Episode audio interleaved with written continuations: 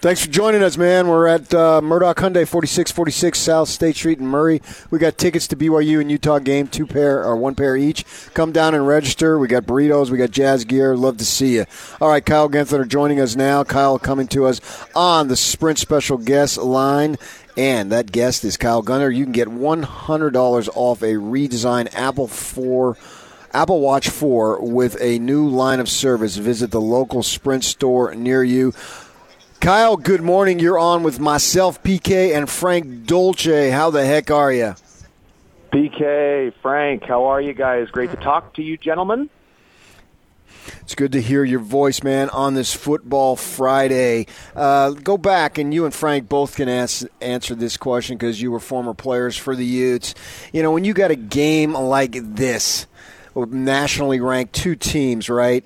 And you're leading up to this game. How long does the week take before you get to the game? Is it is it a situation where it takes forever and you're just so eager to play it, or does the week just fly by? What put yourself back in the mindset of player? No, I think it's the former. I think you started looking to this game as soon as you saw the score get up to 35 nothing, or maybe it was when, when Oregon State's kicker missed his what was it his second or third attempt right before the half, and the Utes were up 35 to nothing. That's when you start to look ahead to next week. That's when you start to think about, man, you know, if you're Utah and you're an offensive player, you're really stoked to have Zach Moss back. That run, that 91-yard run against Oregon State's one of the best in the history of Utah football. And then you start watching film, and you realize Eno Benjamin is just as good of a player this is going to be the the most epic battle of running backs, certainly this season for the Utes, and and maybe the last few seasons. So you've been looking forward to this game for quite some time because Arizona State's one of those teams in the South that they, them along with Utah, they've been the consistent pick, I think, to compete at the top of this division. So this is a, a huge game. The Utes have special uh, uniforms lined up, and and this is truly going to be a fall day. The Washington State game was all stormy and it was crappy weather, but this is going to be a, a, a typical fall football game, the true environment that you have when you come to play Utah football. You know it snows. You know you've got four seasons here in the state of Utah, and you're going to experience that tomorrow afternoon. You know, Kyle, I like this matchup for Utah. Utah defensively against Arizona State offensively. I think the more compelling storyline is Utah's offense against a much better Arizona State defense, number three in the conference right now in defense. Is there anything that can derail Utah heading into this football game? Arizona State's got a really unique defense, and I know you mentioned some of the stats there, Frank. But when I watch Arizona State's linebackers, I see big play potential and, and big whiff potential. And what I mean is those guys are running downhill trying to knock you out. And a lot of times that can give you a, a big highlight reel play, a woo hit, as Ronnie Lott calls it. You hit somebody so hard the crowd says, ooh. Also, you can whiff on those tackles. And you saw Arizona State whiff a couple of times against Cal a couple of weeks ago. And I don't care what Arizona State did against Washington State.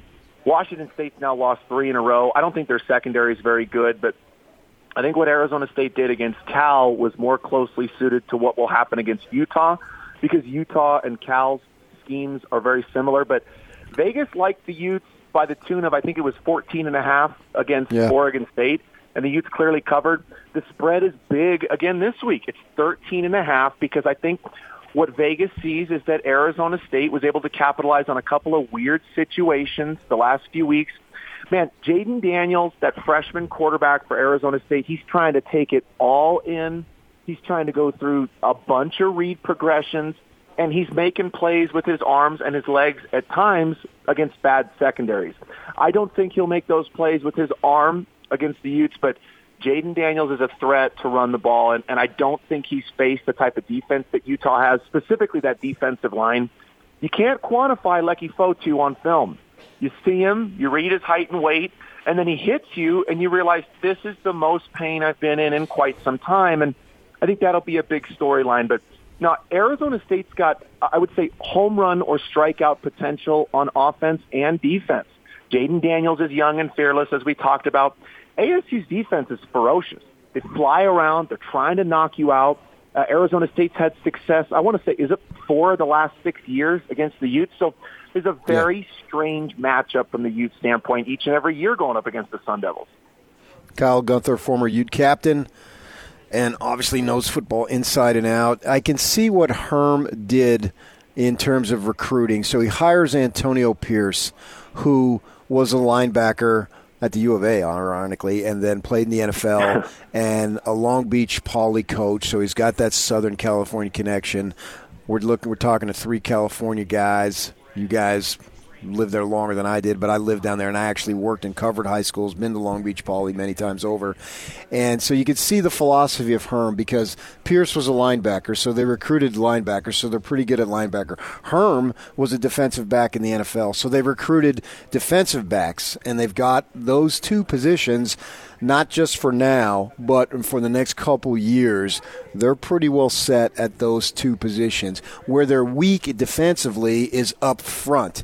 And my guess is they're going to try to get better there and recruit better there. So, but for now, Devils have a hard time getting to the quarterback based on a traditional no blitz rush.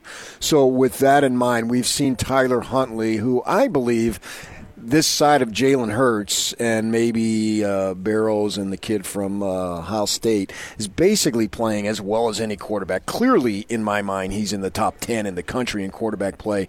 The Devils have a hard time with just traditional alignments getting to the quarterback.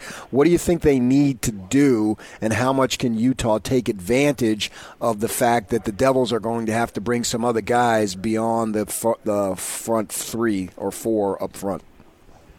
Yeah, if Arizona State can't rely on their D line, then look for Brant Kuithe again to have a big game. And I, I noticed something last week. There was a couple of times for the Utes against the, albeit a bad Oregon State secondary, but Utah's double moves were working. It's because of the play action, meaning because of Zach Moss's ferocious ability to run. People, uh, defensive backs and safeties, they're biting on the play action fakes, which means Utah's double moves are working again, to go back to the Cal game for Arizona State, I believe it was Cal's first touchdown in the red zone, beat Arizona State on a pretty basic double move play. Other than that, I thought Arizona State played a pretty disciplined brand of football. And so I, I think Tyler Huntley will again try to test those deep balls. He's found his confidence. Tyler Huntley's playing as good a football as he's ever played in his career. I don't believe he has an interception yet this no. year. The Utes and Arizona State, frankly, they don't turn the ball over. They have very low turnover numbers. Uh, the Utes aren't allowing; they have not allowed a hundred-yard rusher yet this season, and so it's going to come down to tackling. Can Utah's defense tackle Eno Benjamin, and the same for Arizona State? The schemes are not going to beat you here. This is a physical talent matchup. Arizona State and Eno Benjamin, they are about as physically talented as it gets. And the Utes with Zach Moss, they're very talented as well. But PK, earlier in the week, I was listening to you and DJ, and you were talking about the Herm Edwards effect overall. And it's been positive. There's no doubt. That's why Arizona State's getting on TV. There's no doubt that's why Arizona State is landing recruits. Herm Edwards is captivating. He is magnanimous at times. And Antonio Pierce has that cachet, but uh, man, you know, you're, you're talking about Long Beach Poly. If people don't understand, every single starter at Long Beach Poly goes Division One. Long Beach is a really rough area. And you got these other Southern California suburban kids. They go into Long Beach Poly and they get their asses kicked even before the game. These guys have Under Armour sponsorship. So there's a few high schools you go to recruit, and, and Arizona State does that very well. Jayden Daniels was one of the top quarterbacks in the state. Now, I, I believe he's from the San Bernardino area. It's yeah. not necessarily Long Beach, but right. all you need is a couple of those guys, and they come in and, and they, they make those plays for you. Eno Benjamin, same thing. He was recruited by the Utes very hard. So Arizona State's a very talented team. They're just a shade under what I would say is, is USC's bar this year. And USC's just always in another stratosphere there. But this is, again, about can you tackle Eno Benjamin or can you tackle Zach Moss? This game's going to go down to the wire. I, I like the Utes to beat Arizona State. I'm not sure I like them to cover this. I think the Utes might win late with a field goal or, or a touchdown drive late. And both these teams are going to be trying to to uh, hold on to the ball there. But another weird issue is special teams. Uh, Arizona State's made some big. I believe they blocked a punt against Cal, but then I believe Arizona State missed two kicks early on in yes. that game. Yes. The, the Utes special teams have been oddly subpar at times this year too. So, as much as I hate to acknowledge special teams, I, I think that might play a big factor this week between the Utes and Sun Devils. So, Kyle, this is a Utah offense that brings the number one rushing offense into the game, 228 yards per game, against the number two rush defense in Arizona State, under 100 yards a game. You're a big old offensive lineman. You look at these stats and you see that Arizona State also is the number seven pass defense in the league, 262 yards per game. Are you going to tell the coaches that you want to go in there and pose your will and you want to run the ball downhill, or are you going to open up with a passing game against this Arizona State defense? Utah's offense, no matter who the opponent is, they're going to start running the football. And that's because Andy Ludwig knows how to give an offense an identity. Utah's previous coordinator did not know how to do that. Zach Moss is the reason why this offense is going. Now, to go back to your, your comment, Frank, about the stats there, let's let's look at who Arizona State has played. Now, I'm falling less in love with Washington State each week, and I believe they've had backup quarterbacks in there as well. They've had a lot of different issues. So Washington State's pass offense is just not the same. Now, Arizona State knocked Chase Garbers out of the game for Cal, and in came Devon Modster. Devon Modster is not a good quarterback. In fact, in 2017, when Josh Rosen got hurt, uh, that was the only team, that UCLA team where he started out at, that was the only team Tyler Huntley beat as a sophomore in the Pac-12. It was a Devon Modster-led UCLA team. Colorado's struggling. Uh, I'm sure you guys watched that snooze fest against Michigan State. Michigan State didn't throw the ball or run the ball very well that game. So Arizona State has not faced a ton of really talented passing teams. Something tells me when they face Utah, USC, and Oregon, Arizona State will come back down to earth a bit.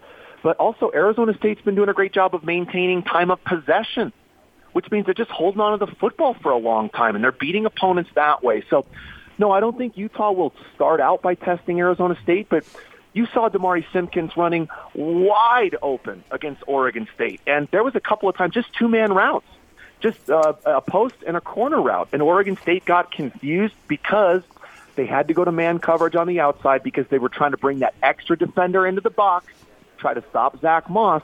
And even in the second half, when Zach Moss was sitting out, Oregon State still couldn't stop Devontae Henry Cole or Devin Brumfield or Jordan Wilmore.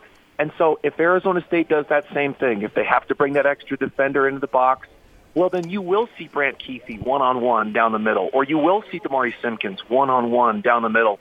Bryan Thompson was slowed a little bit last week, and I think that was because Oregon State just threw everything at him. And so Arizona State's going to have to pick and choose. They got three or four guys they have to stop, again, depending on how you quantify Bryan Thompson and Simpkins and Zach Moss and even Kuithe now. In whatever order you want to try to stop them, that's where Utah will have to adjust. But back to the quarterback play, Tyler Huntley's playing as good a football as he's ever played. And when I watch Jayden Daniels – I see a guy who holds onto the ball too long. And when young quarterbacks hold on to the ball too long, especially a guy like Jayden Daniels, he's, there's a couple of reasons. And I say a guy like Jayden Daniels because he's very athletic. So when you hold on to the ball too long in high school or even against some of these lesser teams against Kent State or Sac State, Jayden Daniels just scrambled himself out of pressure. He's not going to do that against Utah. So when, uh, my other thought when I see a quarterback holding on to the ball too long and he's young – like Dorian Thompson Robinson did for UCLA at times last year and even this year, and Jayden Daniels this year, it's because they're trying to go through too many read progressions. My complaint about Tyler Huntley the last few years has been he's a one read quarterback. He looks at his primary option, and unless he's facing zone coverage against an awful Oregon State team, Tyler Huntley was uh, he wasn't patient enough at times. Jayden Daniels is being too patient. And I wonder then, will the Utes just, will they hold back on blitzing? And will they just drop seven or maybe even eight into coverage and say, we don't think you're going to beat us with your mind, Jayden Daniels. And so the, the Utes might just trust their defensive line and just let Jayden Daniels make his own mistakes. But again, when I see a young quarterback holding on to the ball too long, taking sacks that he really shouldn't, it's because he's fearless and he's a little bit naive, and I'm anxious to see what the Utes do there against Jayden Daniels. Again, if they maybe they bring pressure early to freak him out and then adjust, and then start dropping back into coverage and saying, okay, yeah, go through your third read progression because guess what? Mika Tafua is coming around the edge. You got 2.9 seconds, and then he hits you in the spleen. Remember, the Utes lacerated Connor Halliday's spleen a few years ago at Washington State. That young man almost died on the field. So there's a lot of hyperbole and a lot of cliches used in football. But when those D linemen come around the edge, when Max Tupai, who does not speak publicly, when he comes around the edge with bad intentions and he hits you in between your shoulder pads and your hip pads, that's vital organ time. They hit you in the vital organs and you may pee blood the next day. It hurts. Kyle, thanks for your analysis, man, and thanks for grossing us out. We appreciate it. good to talk to you, Kyle. All right, guys. All right, I appreciate you. Have a good day.